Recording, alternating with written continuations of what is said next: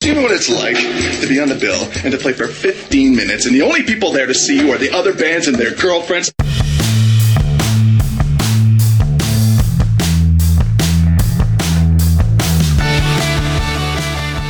Welcome to the Struggle is Real Buffalo Music Podcast, where we talk about all the crazy things that happen here in the, the Buffalo music scene to our local independent musicians. I am joined by Miss Cassidy Dwan. I'm Cassidy. here. I miss my sound machine, Ryan. Oh, uh, oh, where is it? It's gathered dust without you being here, but uh, we're not together um, for me to push button. Right, I can be my own sound machine. Very good. well, thanks for joining us, Cassidy. So, um, on today's episode, we are going to talk with Marty Boratin, the uh, booking guy of uh, for Mohawk Place. He's going to talk about how he got in that position. Um, he's going to give kind of a few ideas for bands who are looking to get into Mohawk Place. He's also going to talk about um, all the bands he's dealt with there, uh, kind of the different ways that Mohawk Place has been open. I didn't. I don't think I really realized that it, it that the backstage wasn't always open until he started talking about that during the interview. Right. No, I, I was a little surprised by that. conversation, Marty can be eye opening, and he he truly is like the man about. T- he's He really you know, is. So you'll hear about that, and you'll also have. He's also going to talk about uh, Trent Reznor and his 1980s flock of hair, uh, flock of seagulls hairstyle. Great. So. If nothing else gets you riveted, hopefully that will. Um, we're also going to play uh, new music from nuspeak, Astrabula, P3P3. But first, uh, No. we need a drop right there is what we need. We need a butt first drop. So we were both at Milkie's on Saturday. I performed and did sound, and you concert went. Uh, I did. I did. how was your? Uh, was that your first post-COVID concert experience? I mean, as a non-employee, I've been doing my my employedness in some concert type live music. I would say that was my first attending a concert, yeah, of my own choosing to see something Sure. that here's something that I'd enjoy. Yes, you know, and Milkie's is a strange case study in our social distancing because it wasn't as though anyone was really close to each other. Everyone did their best in mask wearing. I Yeah. didn't see any stupidity. You know, and I said to my friend Erica, who I brought to the show as well, um, you know, it's cleaner there than it was prior to COVID. Yeah, sure. Work for Milkie's, man. Yeah, no, I uh, I thought something was going to go wrong or someone was going to be a problem, and I, I went as I mean, honestly, it probably went more easily than some other nights I've had at Milkie's. So I was really happy about that. For right now, um, Milkie's bringing it has he had two security guards there last time. I don't know if that's going to be uh, kind of what they do for now until the rules change a little bit, or if that's what they're going to be going with. But uh, they're basically just there to make sure people are uh, social distancing properly. So Sure. seems like he's on his game and uh, the show was awesome uh, oh my god milkie's was so hot like it was probably really warm when you got there but like when i was there it was like hey um, why aren't the ceiling fans on? Yikes. and then we got that going and then at one point i'm like can we turn up the ac and even then like i was on my second shirt by the time my set started and like i'm just like there, I, there was so much sweat by midway through the set that i tried like using my my forearm to like wipe off my, the sweat but my, my my forearm was just as sweaty as my head was and it accomplished nothing. It was just like slid off basically that sounds disgusting. yep Yeah, it was Your first comment, I said, How are you? And he says, I'm on my third shirt, but I'm doing well. Right. Um, you know, while I didn't catch your set, and I'm sorry, I did see our other two bands that were playing the Lousekateers from, yes from new york city uh, you know, really something. I loved their. I loved the voice in the music. There was a lot of socio-political commentary and Absolutely. rock kind of punk spirit that was a, a great energy. And uh, you know it made me I, I like when i hear someone singing as the front of a band that's loud. I mean they're three piece right? Yep. So this girl um, who's the lead singer? What's her name?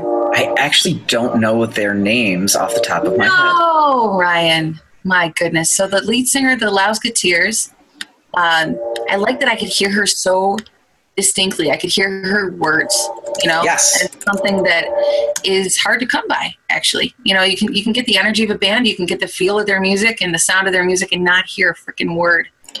Uh, you know, Per, per the website, her name is Ginger Val. One Ginger word. was cool with me, man. Yeah. And she had like the um, Harley Quinn shirt going on. Stuff. Yeah. There was there was a lot of punk vibe. I got like a, I got kind of a Misfits vibe from the music. I got kind of a Debbie Harry vibe from what she was bringing.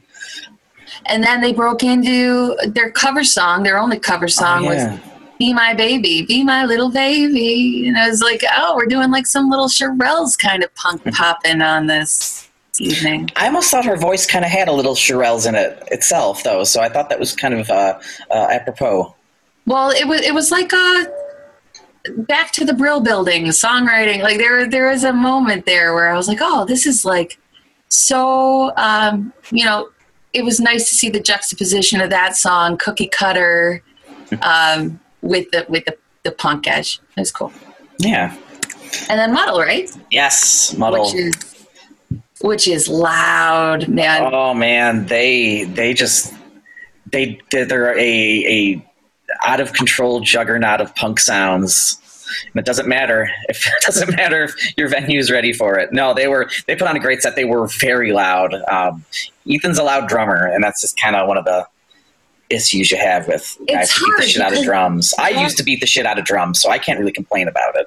No, I've certainly worked with and booked bands who had that same kind of feel, and that would be the constant criticism: is man, they just can't play to a room. Like I can hear Kurt in my ear. They're just too loud, man. They're just too loud, and uh, you know, it doesn't really even speak to the musicianship, the, the loud or whatever, because they have songs out muddle that I that I recognize and enjoy, but I Oh, yeah. and enjoy it better from like just outside the door with a little bit of a muffle from I, I don't know. Um, again, the the crowd there was there was Yeah, we had was a lot in the room. Yeah, we we had uh, we ended up with uh, 23 people paid total.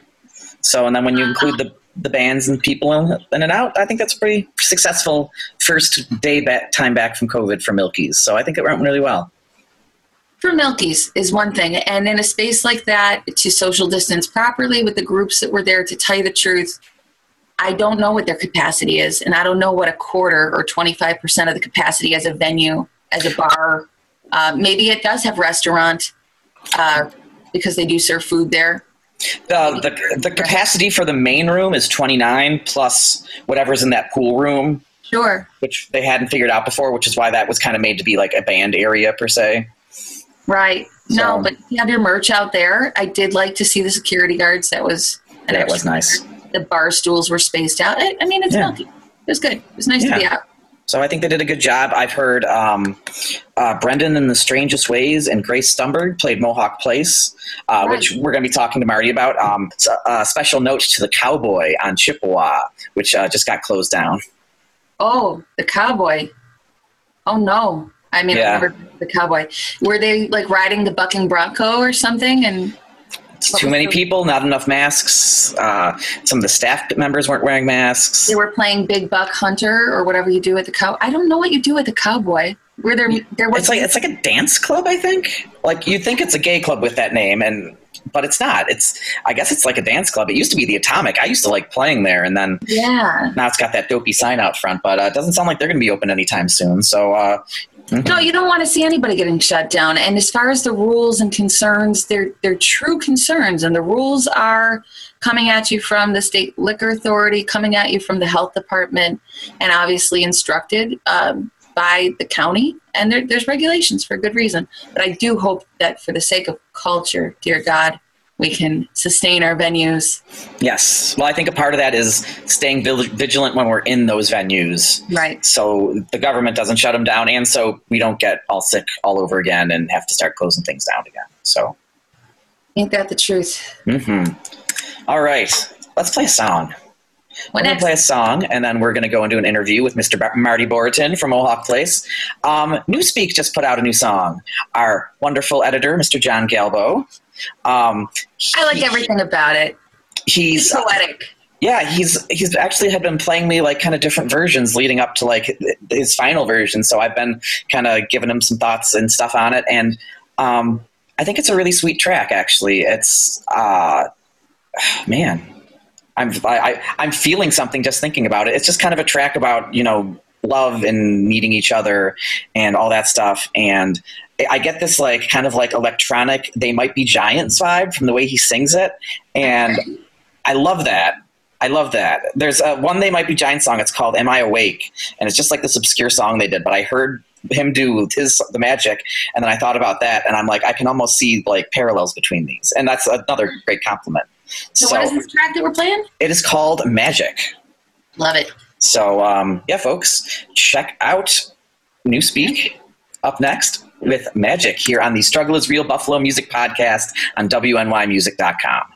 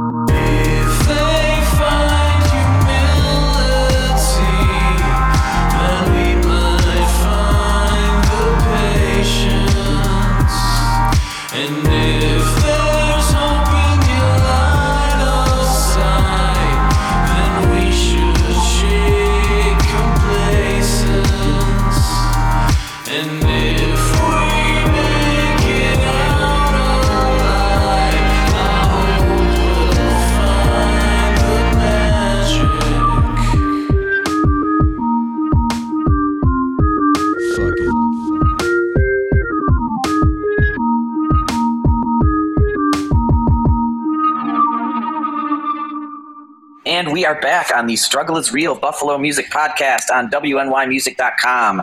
That track was The Magic by uh, nuspeak, who, in addition to making that track, is also our wonderful editor. Next up, we have a man.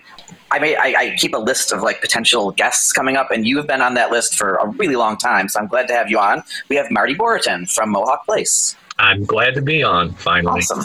So, what's your official title at Mohawk Place? Uh, my official title is booking guy. Booking guy.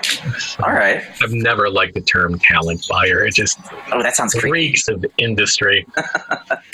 So, um, so you're a geologist by day, Archaeologist. archaeologist. So, how did the music thing happen? In addition to that, doing that, Oh, I've been into music.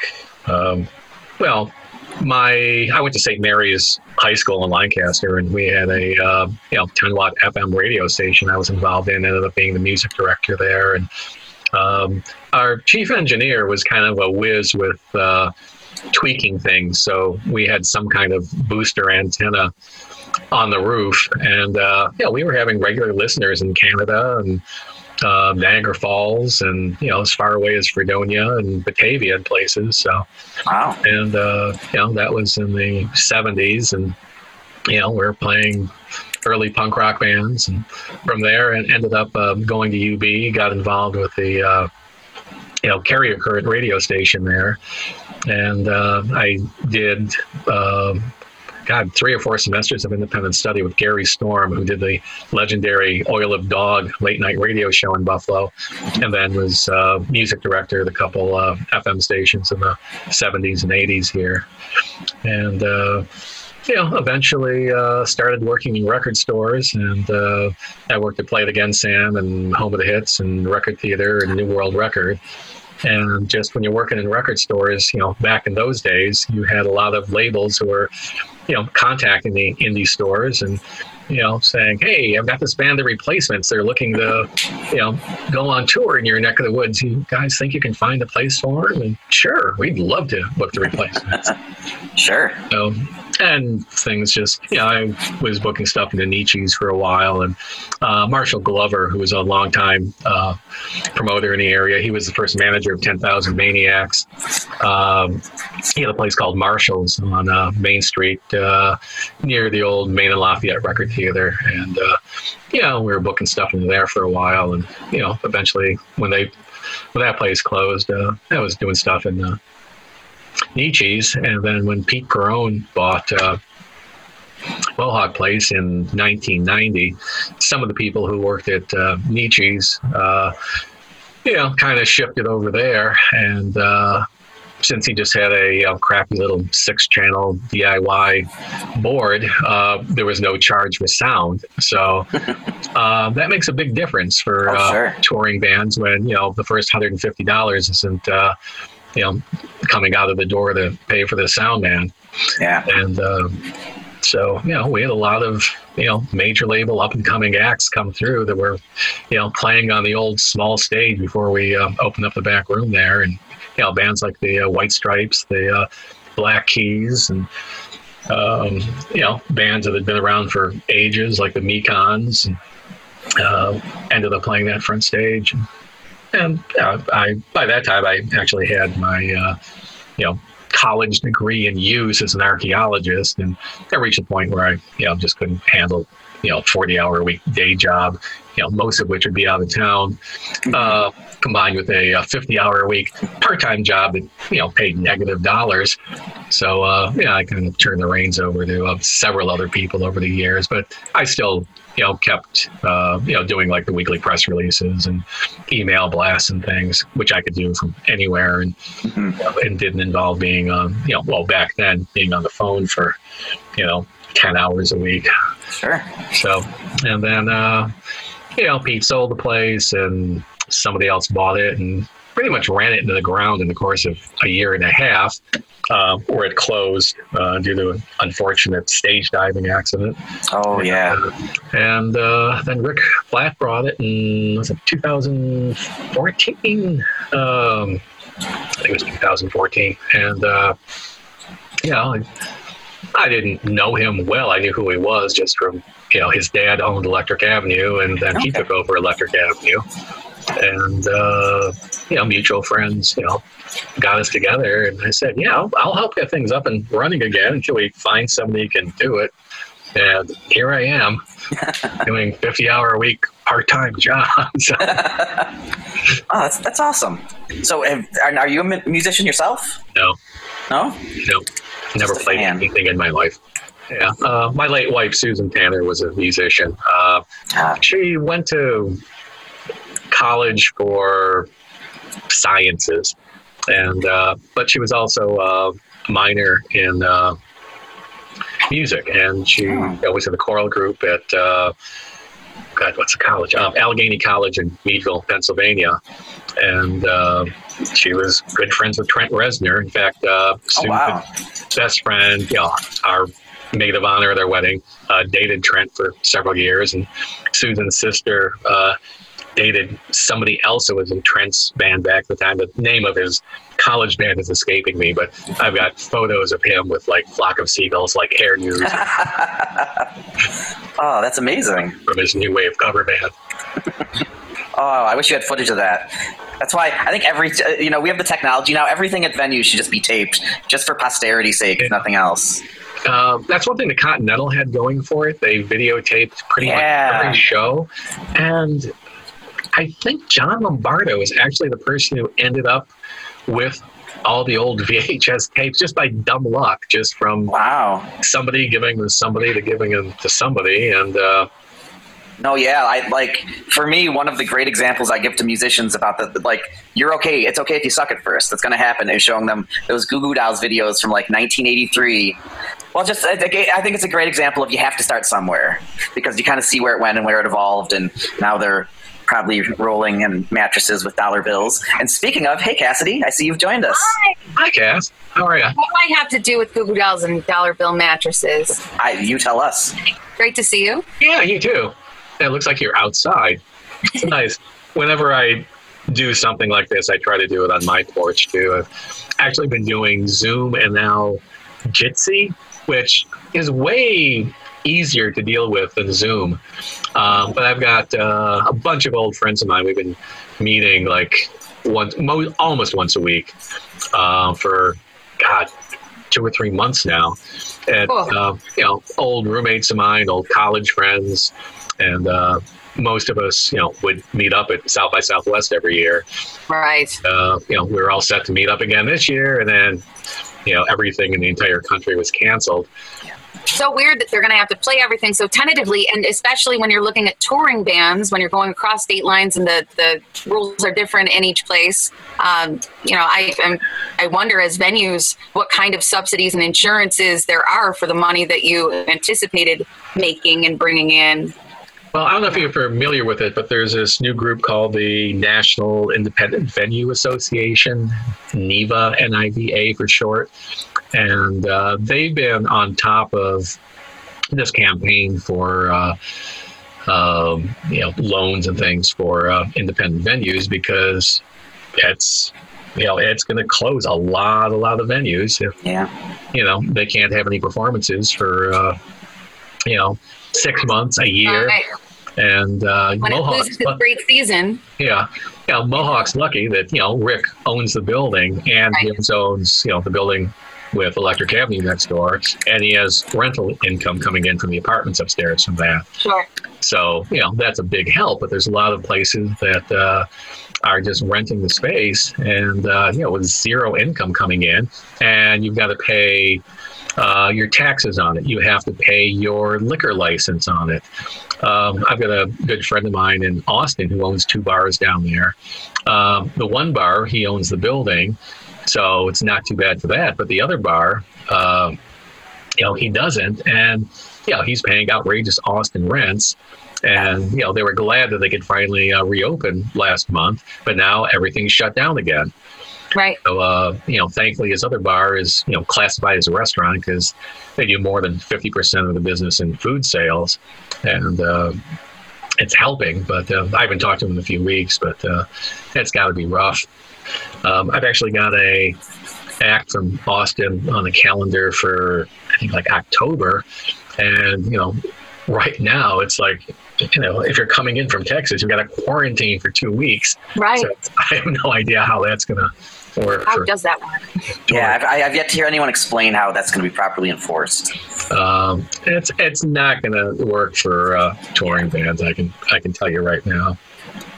Yeah. Well, and that's how they're making their their art and their living. And I don't understand how it's going to happen virtually without the live performance. And when you look at selling merch and making your your fan base bigger, and with, without touring, you're Well, and there's you know other venues in town like Babeville, where you know they do a lot of shows, which brings in money, but they also you know do a lot of weddings in there, and they lost all that business, Absolutely. Yeah. and uh, it's got to be hurting them big time. I haven't talked to anybody over there in a couple months, and I, you know, help out at shows there frequently. Sure. And then as far as nationally booked tours and the rescheduling of that and all of the people that are working to make that happen, uh, you know, even with your stagehand unions and everything else, the show not going on affects such a, a trickle down. Um, you know, it's one thing to think about Mohawk Place coming out under a rock and, and we're back and we're okay, but you wonder how larger venues and, and you know, that's big money gone. Yeah. Oh, that's that's huge money. I don't know. What do you What do you think the future of it is, Marty? I mean, in interim, what are your sources for? Well, I think that this thing is going to die out eventually. Right. Uh, you know, of course, you know, several hundred thousand people are going to die in the process, but uh, uh, I think things will be able to, you know, open up. But you know, there's going to be a lot of venues. shoulder to shoulder, standing Uh, outside for a I free think- show sponsored I by? think eventually, but Yeah. you know, that may be a year, maybe two years away before uh, that happens. Right.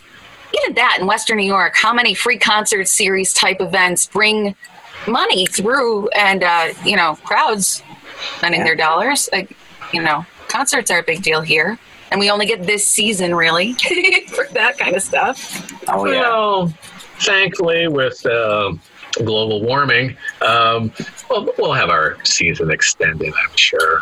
What do you think about festivals? And is it safer? Like you're you're obviously not an epidemiologist or anything, but in, in my opinion, it would be safer for people throwing festivals for gatherings to be outside if you were doing a concert series in open air. yeah out, Wow. outside is much better, you know, just because you know air is moving and uh, you know any uh, virus is you know less likely to uh, be infecting anybody if it's you know being dissipated almost immediately. Um, and Yeah. I'm assuming people would still be needing masks at least Yeah. for the, the near future. Well, even to not talk about the money and just talk about the culture that we're lacking by not being able to have these gatherings and concerts. Um, you know, even if it's the town band playing at a band shell or the BPO playing at the botanical gardens, there's so much enjoyment that comes from that that I, I know we're all on the same page and hoping Yeah. it comes back sooner than later. So sad to miss a whole season of it. And uh, I know that you host concerts in your yard and host concerts in your home. Um, did you have things that you were booked to, to do? Um, I did. I had uh, Steve Wynn from the Dream Syndicate, uh, who I've known for Jesus, thirty years, and uh, it was uh, I was supposed to have a uh, house show with him in April, and the whole tour was canceled naturally. And you know, we were looking to reschedule in October, but I'm still not sure if that's going to happen. Right. Um, if it's, yeah, I could do it because October it's nice enough where we can do it outdoors, and Yeah. Right. I, I live out on the Eden, Hamburg, Boston crossroads, and I've got like an acre. So, you know, the performers are on the porch, you know, the crowd spreads out in the lawn, and I've got a 14 acre hayfield behind my house. So there's Right. plenty of room for social distancing. Um, but I'm sure he has other dates on the tour that, you know, our you know, people's living rooms or gallery spaces. Yeah. So I got a bad feeling that's not going to happen. Yeah. That's weird to think about too, because even if you can ensure the safety and the distancing for your own event, you've got someone coming in from who knows where the night before. Um, there's there's a lot to think about. Sure. Oh, definitely. So um, to shift gears a little bit, um, when sometimes bands come to me looking for advice, the one thing they always ask me is they say, "How do I get into Mohawk Place?" Just email buffalo's mohawk place at gmail.com. Just, Is there a certain kind of music you're looking for? Is there a certain Um, draw you're looking for? well, if anybody is familiar with the venue, they know what kind of shows we generally book there. And uh, if you're, you know, a mainstream country act, we're not going to book you. It's like we don't book tribute acts outside of like, you know, some, you know, silly things that, you know, we do on occasion. Um, you know, we really don't book cover acts for the most part. Good. Represent. And there's uh, plenty of other venues that do. So, you know, we Right. try to keep it to original music the best we can because there's so few outlets for it.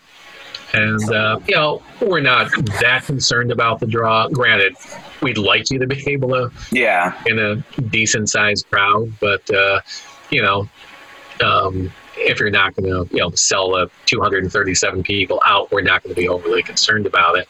Sure. All right. No, it's a great sized room, and obviously, It is. been many, many years in uh, the mind's eye as a Buffalo staple to play. Uh, have you, in your memory, like favorite shows of all time that you organized? Um, actually, a friend of mine had posted something on Facebook a couple days ago. It was like, "What's one band that you saw that was absolutely amazing that went absolutely nowhere and was never heard from again?" And it was like immediately this band, uh, Some Action from uh, Brooklyn, popped to mind, who were this great, great garage punk band in the uh, early 2000s that I had booked in maybe 2003, 2004, and. Uh, yeah, they were just kick ass. They played like 25 minutes. They let, left everybody like slack jawed. And, you know, they vanished like a year later and never went anybody. Some Action's only full length was called The Band That Sucked the Life Out of Rock and Roll and Killed Itself in the Process. Oh, so it was Oh. like on purpose. This was their Oh, that was fan. That's fantastic. You know all the greats, man. I, I feel like there have been times in your company where I didn't really know much about who was playing, and it's always it's always been like an ear opening and heart opening. If Marty had, had, but we had lots of lots of memorable shows there, and yeah, I like the fact that you know people like the White Stripes, you know, played well their only Buffalo show there, and uh, we had um, you know the Creation, the legendary uh, you know '60s you know British mod band play there, who uh, you know had the same management team as the Who, and you know the guitarist um, had everything he did ripped off by Jimmy Page. But they were great. And they were like the nicest people and they were traveling with their wives and their original roadie who at the time i think was 73 and he's lugging all the equipment in. Oh uh, this was back when uh, know we were still doing food for the bands at mohawk because there was still a kitchen there. There was still a grill behind the bar. So we'd always feed the bands a home cooked meal. And you know their wives did the dishes and they were so thankful for everything That's awesome. No, it- so you have um, obviously a curtailed calendar, and you're you're picking it back up step by step. Right now, we've got um a few shows we're desperately trying to, uh, you know, flesh out. But then, you know, once you know August, September, you know, we've got things that things at Mohawk are generally booked like a solid nine months in advance. It's just Right. the way things are, and I'm sure most venues in Buffalo are that way. Uh, and we've got shows now that are booked into next October, just with all the uh, you know rescheduling. Um, so you know, hopefully the rest of the country will get their shit together for uh, the uh, virus, and uh, things will start you know opening up safely everywhere else. But uh, right now, New York's looking really good. Our numbers are down to you know pretty much where they were right at the beginning of the pandemic. Yeah. No, that's excellent. So, in your concert going, I, I mean concert going and not concert organizing, you you'd say you you've been to thousands of concerts, right? I mean. I, I had to uh, give a sworn deposition one time that I had been to thousands of concerts. Wow. Uh, there was a uh, incident at uh, the town, town ballroom back when it was still what was it before it was a ballroom? I'm blanking. Doesn't matter. Anyway, um, there was a uh, band who had an altercation with a fan who jumped up on stage, and uh, I won't mention the band because I'm know, kind of friends with them, and hey, they may be coming back in September if uh, things don't get canceled. Uh, but anyway, um, the uh, singer kind of knocked this drunken idiot off the stage. Uh, the singer, mind you, is like five six and you know 140 pounds, and this was like some muscle bound bro who had jumped up on stage. Um, and um, I think he just kind of fell off the stage. But anyway, he apparently broke his arm, and um, he didn't know it at the time because he was back to jumping around like a drunken asshole for like the rest of the show because uh, Susan and I were right up in front. And uh, know he was spilling beer on everybody, but uh, he ended up suing the uh, venue, Oh, the God. band, the uh, booking agent, everybody he could think of. And uh, so Susan and I both had to go in and give a sworn deposition. Wow. And it was like, uh, you know, it was like a good 45 minutes for each of us separately, you know, the same day. It's like, well, Mr. Boratin, um, have you ever attended a rock and roll performance before? um, uh, yes, yes, I have. Uh, have you attended more than one? Um, yes, I have. Um, could you tell me approximately how many uh, rock and roll performances you have attended? Um, I don't know, 10,000? Uh, um, have They you? had an eyewitness in both of you, but also expert witnesses. There you go. They Yeah. called in as an expert witness in a concert. And, uh, I forget. I think the case ended up getting dropped because this is something the guy did frequently, including like, you know, slipping on the floor in the supermarket and suing things like that. Oh, Jesus Christ. You know, I did that. I just heard this uh, last fall when the uh, singer from the band is back in town again, and we got to talking uh, backstage. You probably get all the stories on that end as well. I mean, Oh yeah. Well, that's that's one of the things too. Is I frequently put the bands up at my house. So for years, um, you know, God, going back thirty years, had this idea of doing like a reverse road film, where instead of like filming the band down the road, um, I just have a camera crew in and just film the bands around my breakfast table, and Right. um, you know, you get all these like weird you know coincidence it's like everybody has pretty much the same political mindset. It doesn't matter if they're you know and this is you know back when i was like you know booking cajun bands and celtic bands and uh you know my old girlfriend going back you know 25 30 years we were involved with buffalo friends of folk music. So you know we were bringing big name you know celtic musicians in. We were bringing you know you know odd canadian you know folk rock performers in and it was like everybody would have kind of like the same the same basic discussion at the breakfast table which is kind of amusing.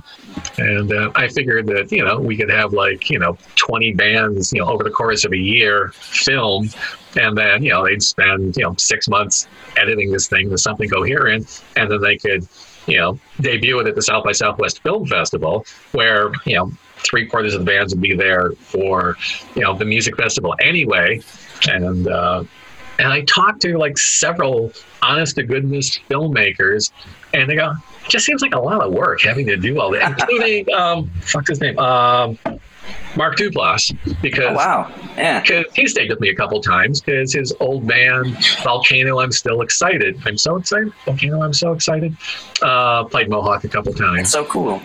And uh, and back then it's like yeah me and my brother are starting to do movies too and it's like cool it was like you know Baghead came out and then Yeah. all of a sudden he's like you know in major you know Yeah. major studio films and you know a regular on you know an HBO series Oh, yeah, yeah. another HBO series Start on the start on the league on uh, FX. yeah yeah so So so I, like I would still like to be able to do that if anybody knows any filmmakers out there I think you should. If I might- I've been watching. yeah well, yeah we, we, we got to find some. oh it would be hilarious And and really, the, the moral of the whole story is is you need to go to all these local shows and see all these bands because some of them are going to make it big and be really cool, and then you're going to be like, boy, I wish I could have seen Mark Duplass at Yeah. Mohawk Place. Sure. I just watched the Blind Melon documentary. The All I Can Say it's Shannon Hoon's tapes as he recorded himself through the you know five years prior to his death, and really that kind of stuff was so ahead of its time. But in the thinking of just what you capture by accident, these conversations and these bands and the, the stringing of the philosophy. oh it's like having people like Sharon Jones and the Dap Kings staying at my house and it's Dude. like you know, there was like 40 people at the show on a Tuesday night at Mohawk, you know, right before, you know, she exploded.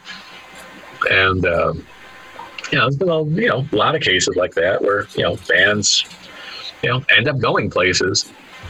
You're such a humble, down to earth kind of guy, and you can have a conversation with just about anybody. Is there anybody that you've met where you were like a fanboy, where you just couldn't help with your excitement for having had hosted them at your? yours really pretty cool. The only one that kind of threw me was Davie Allan from the Arrows, like the old surf band from the 60s. You know, Blues Theme was like the big hit, and they did, you know, soundtracks to biker films. And the thing was, he just came off as like a star, which was kind of weird because he was never like that big. You- You're both sitting there going, "Who the fuck is Davie Allan?" Um, but uh, no, he was just he just exuded this persona of like this, you know, major musical figure, which in some circles he is.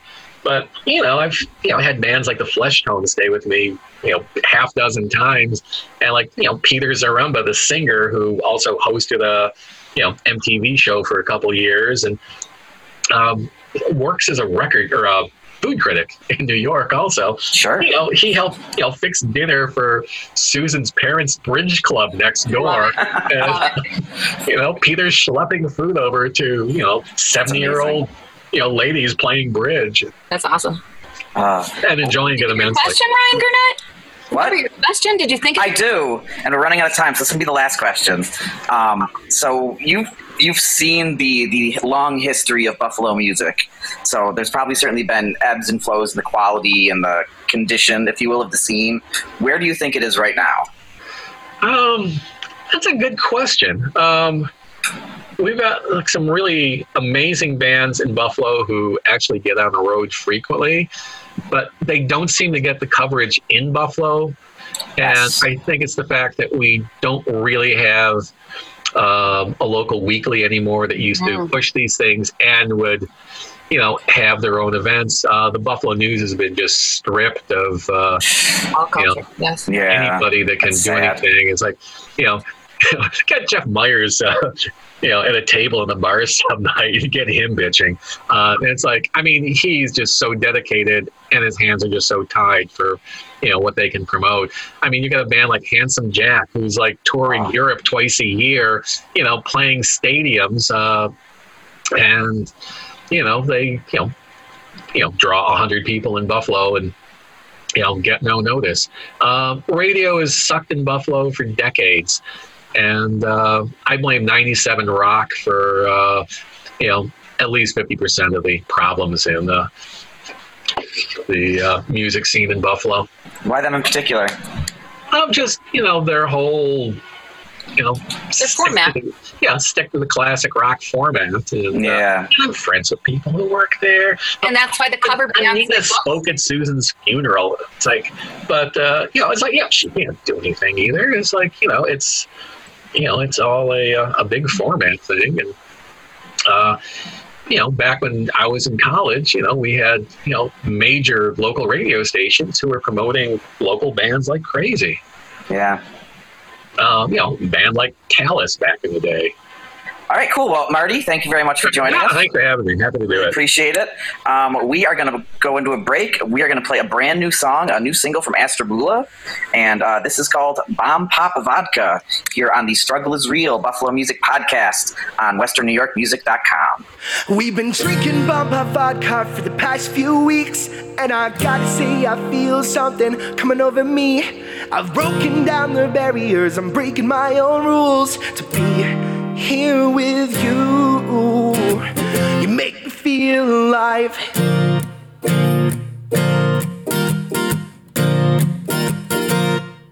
We're both indecisive, but we know that we want to live life fast, well, dying young, over and over, falling over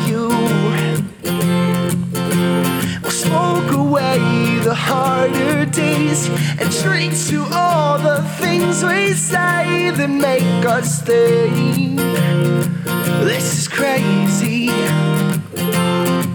And I know it seems a little bit odd when I see what you're thinking. You tell me to stop, but I can't help but you're the one. Do you remember the time I asked you out like Donnie Darko?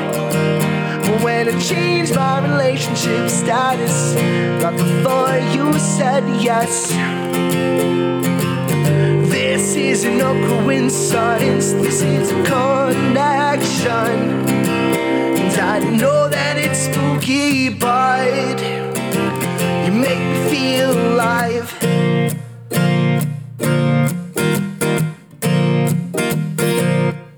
If I could wake up every day and see your face, I bet the nightmares would run away. Anticipation is so brain. I wanna pull the moon down just to make the tides fall at your.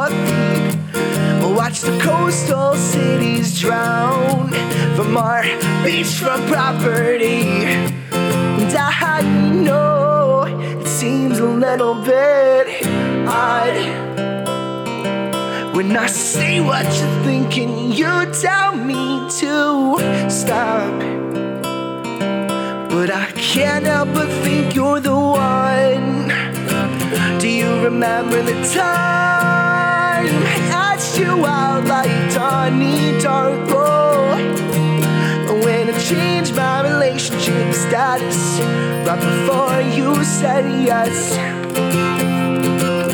This isn't a coincidence, this is a connection. And I know that it's spooky, but you make me feel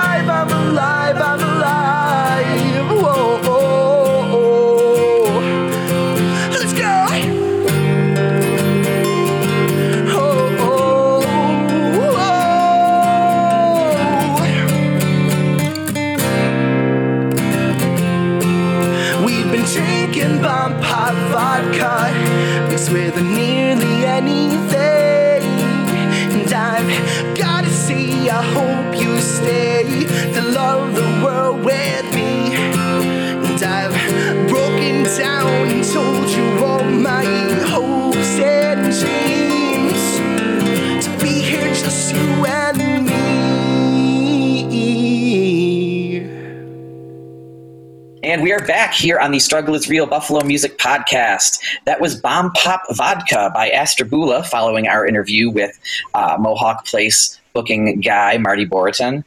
Man, Marty's just another one of those guests like Anthony who we had last time. Like, we could just dedicate a whole season to his stories, and it would be super awesome. And as he said, especially the idea and the notion of like videotaping the indie bands that roll through, or you know, any band that rolls through his kitchen for breakfast table talk. I'm down for that kind of documentary. I would watch that all day. Yeah, I'd watch the shit out of that. Like, Give me some popcorn, right? Yeah, no, no. I'm gonna. I, I might actually see if I have people who are interested in that because that sounds like a cool thing if Marty really wants to do it. It was a college dream of mine to host a band and breakfast, like a bed and breakfast for bands. You know, little recording studio in a barn somewhere in the Nice. No, you know, a girl can dream. Yeah, I at least like hosting the bands when I can when they come into town. Now, I think that's a lot of fun. It kind of makes me makes me feel young again. Because it's all about the stories. You get so many great. It great really is. You know, like even you know the show from Saturday. Like you know, it was a cool show. I'm happy I went. I'm happy I played. The crowd was great. But like, what I'm going to remember most from the evening was kind of hanging out with the Lousekateers and talking to them a bit about their upcoming plans and maybe then they want us to come out to New York and I gave them an offer for another show in Buffalo and just like for me, like getting to know those people is such a big part of it. right So, those connections and then you hope that like those connections are going to sustain touring as we're able to hopefully. right right So, I got a couple things I want to talk about. First off, I almost forgot to mention this. Buffalo Infringement Festival is online July 23rd to August 2nd. a virtual infringing Um, so, yeah, it's all going to be online. Uh, you can catch links at infringebuffalo.org, which is kind of the, the regular website. Um, a lot of the videos, if not all of them, will be available on Facebook. Uh, we'll be streaming them like night of as we would if the festival was really happening. And then also, super excited, uh, WesternNewYorkMusic.com is going to be uh, hosting the videos afterwards for Infringement Festival. Awesome. So there's any of those three places you can check it out, and um, I'm really happy to have infringement working with Western New York Music, just because I think. Um, I think every musician should at least know infringement's happening and then make the decision Right. whether they want to do it or not, rather than not know it's happening. So I think it puts that front and center. And I think just as a website that tries trying to you know get an archive of things together, I think having those festivals on there have value for us too. So I think it's a really good. It's synergy. That's I get to use that unironically. Yeah. So, So- I've been really down about the virtual infringing and everything else. And may I just Mm-hmm. say, just from a little sneak peek of what I've seen from the Broadway market um, and what I've heard as far as excitement from other groups getting their infringement performance, uh, you know, together on video. I think that it's a golden opportunity to have this actually curated for the archives because infringement has for the last 15 years of infringing all of these little rough cuts of video um, that people are catching kind of by happenstance. And this is an opportunity for the artists themselves to curate their, you know, best offering in a sense. And that we'll always have that as this year as a strange, hey, remember the COVID year. Hopefully, you know, you know, the joys of celebrating and infringing sight unseen together return. But, you know, there is a bright side. There definitely is a silver lining too Oh sure. I maybe guess more reach. Maybe you can share these videos, you know, and we'll have more. Yes, absolutely. Share them around. Uh, uh, Vince Lima, uh, formerly of the Scarecrow Show and currently of Eleni and the Uprising, is helping me do all that video editing. And- Always of awesome hair. Always Oh, awesome it's beautiful hair. Facing. Yeah, that guy's cool. Um, but yeah, he came over today and we did the editing. And uh, opening ceremonies is basically all set. So we can have day one of the festival done, and uh, I'm still going to be getting a few bits of film and literary videos in, but for the most part, everything's kind of ready to go. It's just a matter of uh, combining them into cohesive shows and then getting them up. So, um, What no, if the infringement proposals, um, you know, dropped out once things went virtually? I'd say we probably lost about 35% Okay. per take. I was going to say, I wonder if, if half, you know, it's, it's a brave thing though, too, Ryan. That's very Oh brave. yeah. I mean, I think you uh, know a lot of these bands just haven't practiced. So I mean, it makes perfect sense why they wouldn't be able to. And you know, for a few of the ones that I didn't think would be able to, or that that's kind of why we set up some of the Broadway market stuff too, was to make sure we got some of it. But no, we we lost some people, and that's sad. But uh, hopefully they'll come back next year, and we still have like the content's amazing. Like like the opening ceremonies video has Darsombra, who is like this wild psychedelic space galaxy group, and then we have some of Astrea Beaming, which is Kathleen Ashwell playing cello, and then we have Steve Myers and Sonic Wranglers doing just like a wild fuzzy rock performance. Like it's just it, it it's not infringement festival but it feels really close. So i, I hope people enjoy it and, and we're really taking the time to try and make it as perfect as possible. So um, yeah keep an eye out for that. I'm there. yeah we'll have uh, we should be putting up up event pages in the near future to kind of let people know when exactly everything's going to be happening so you can keep a lookout for that. So um, yeah, I definitely wanted to mention that. And then um, this is a segment that is somewhat overdue, and it's about my friend Scott Leffler. So um, Scott Leffler, for new listeners, may or may not know, runs uh, allwny.com, which is the former home of, of this podcast. I met Scott, oh geez, it's been a while now. I originally wrote for LWNY way back in the day. I wrote an article for Greg Burt. I wrote a few reviews, and he ended up constantly giving me music I didn't like, and I'm like, I can't write all these negative reviews. Like, I just, and I'm like, this isn't for me. I'm just being a curmudgeon, and I just kind of went on my way. And Greg's a great guy. He was, I don't think he had any anger or anything towards me. And then about two or three years later, after I became disabled, I got a message from Scott Leffler saying, I just bought, or I'm taking over all WNY. I saw you wrote on it in the past. Do you want to write on it right there for the future? And I'm like, uh, can I review stuff I like? And he said, yeah. So the first thing he obviously sent me was a white Polish rapper. That went really well. Um, but um, we noticed we weren't getting a lot of uh, submissions from area artists. So like I was only having one review to write every three months. So eventually it turned into me being like, Scott, can you help me get review tickets? And then I started doing those and that eventually I got to the point where I felt like I wasn't really capturing the je ne sais quoi of my speaking voice through the media of written word. That's the fanciest sentence I'm going to use all day. Um, so I wanted to do a podcast and I asked him if I could, and he said, You can do whatever the hell you want. and I did. And the first eight episodes, no one wanted to come on, really, for the most part. Like one of our guests was a guitar player that me and the co- me and the, the, the other host had in our band. Um, and you know, we didn't know if people were listening. We didn't know what was happening. But after those eight people started listening and paying attention, and that led to Infringement Festival for me, which led to Struggling Productions, which led to WNYMusic.com. And I just wanted to say somewhere publicly and up front that none of this cool stuff that I'd be able to do was possible without Scott Leffler. And I should have made this thanks when we first left WNY, all WNY, uh, a couple episodes ago, and I didn't. And I think that's rude because um, it didn't even really take him that much, but the things he's done for me have been uh, almost life changing for what it's managed to do to me. I don't know what I would have done if I didn't have a podcast. If I didn't, if all that other stuff didn't grow out of it, I don't know where I'd be. I don't know what would happen to me, but I imagine it would be a lot less happy than it is now. Yeah. So, so raise a glass. I was gonna say, where is that clap? Yeah, there we go. So, Scott Leffler, here's to you. We got two applause buttons. That's- literally the least that I owe him. All right, so next up, we are going to be playing a track by um, P3P3 or Pepe. I don't know. I know the singer, and I still don't remember how it's. I think it can really be go either way. So I'm to go with P3P3. Um, this is from a new album they made. Uh, they made it during quarantine time, so there aren't any drums. But uh, this is a song I really like on it, and it is called Sunset Bay. It is from a new EP that he is. Uh, I don't know if he has released it or is releasing it, but um, go to P3P3's page, which is P3P3 official. You can find him on Facebook. You can find all the information out there. But in the meantime, check out this song, which is called Sunset Bay, here on the Struggle is Real Buffalo Music Podcast on WesternNewYorkMusic.com.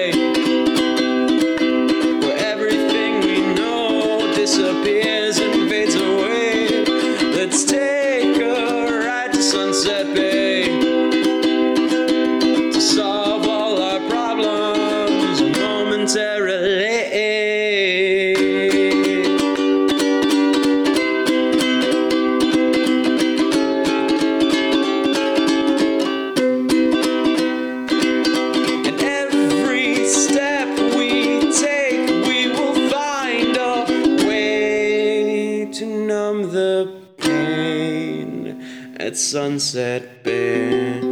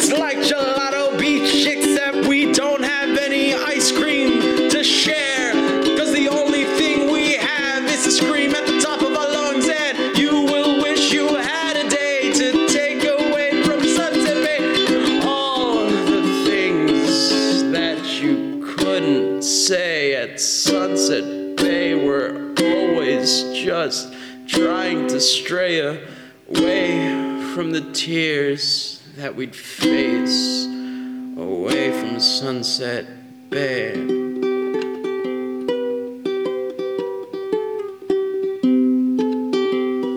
At Sunset Bay. And that was Sunset Bay by P3P3 here on the Struggle is Real Buffalo Music Podcast. You know what's fun about that band? No one has to ask you how to spell their name, Yes, that is nice. Isn't it? I never thought of that. I've it's definitely someone on uh, the Lousekateers called uh, my band uh, Elena in the Uprising, I think. Sure, Which yeah. points like close enough. I almost shouted, Elaney! Me too, actually. Uh, yeah, close enough. I've been called. She's been called worse. So uh, that man, that's all we've got. So um, yeah, Cassidy. what number is this? What episode is This is this? episode fifty-eight. Holy smokes! 58. That's insanity. So join us next time. Um, uh, I'm going to have some form of audio from Infringement Festival from all the live performances. I'll be extracting it from the videos with proper uh, permission from the band. So we're going to have all of that really cool music. Um, we're going to have more time to get into what is a now growing list of local shows coming up. Um, I know for at least Milkie's, we've got we're doing trying to get every Friday and Saturday, as long as as well as some of the Wednesdays where I'm going to be doing trivia there. You can find out about the trivia if you go to facebook.com backslash struggling productions. You can find the podcast at facebook.com backslash the Struggle is Real podcast, which you can also find on WNYmusic.com, which is a much better place to go than Facebook. All right, folks. Well, that's that's what we have. Um, uh, c- check out episode 59. It might not be right on August 1st just because I am going to be finishing infringement, infringement and angry and yelling at everyone. Though I will say, lots less anger and yelling now that everything's already submitted. Anyway, um, we're gonna leave you folks with a song. Um, it is by it is called "Vacay All Day." It is a new release by Steve Ballesteri.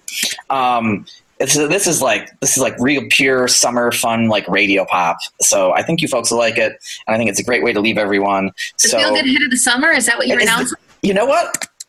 It is. Yes. It is. Yo, DJ, play my song. All right, folks.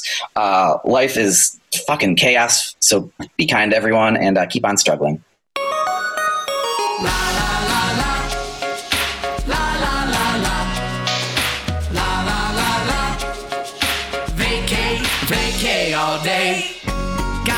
Take a break. It's gonna feel great.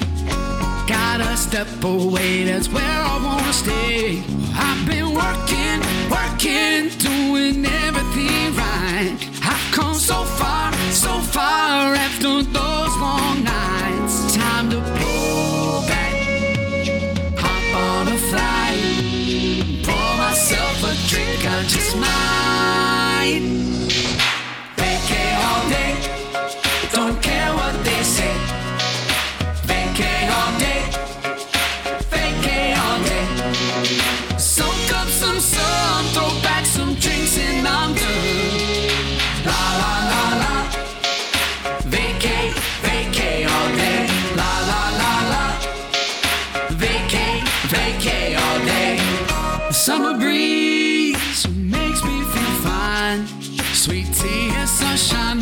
My mind.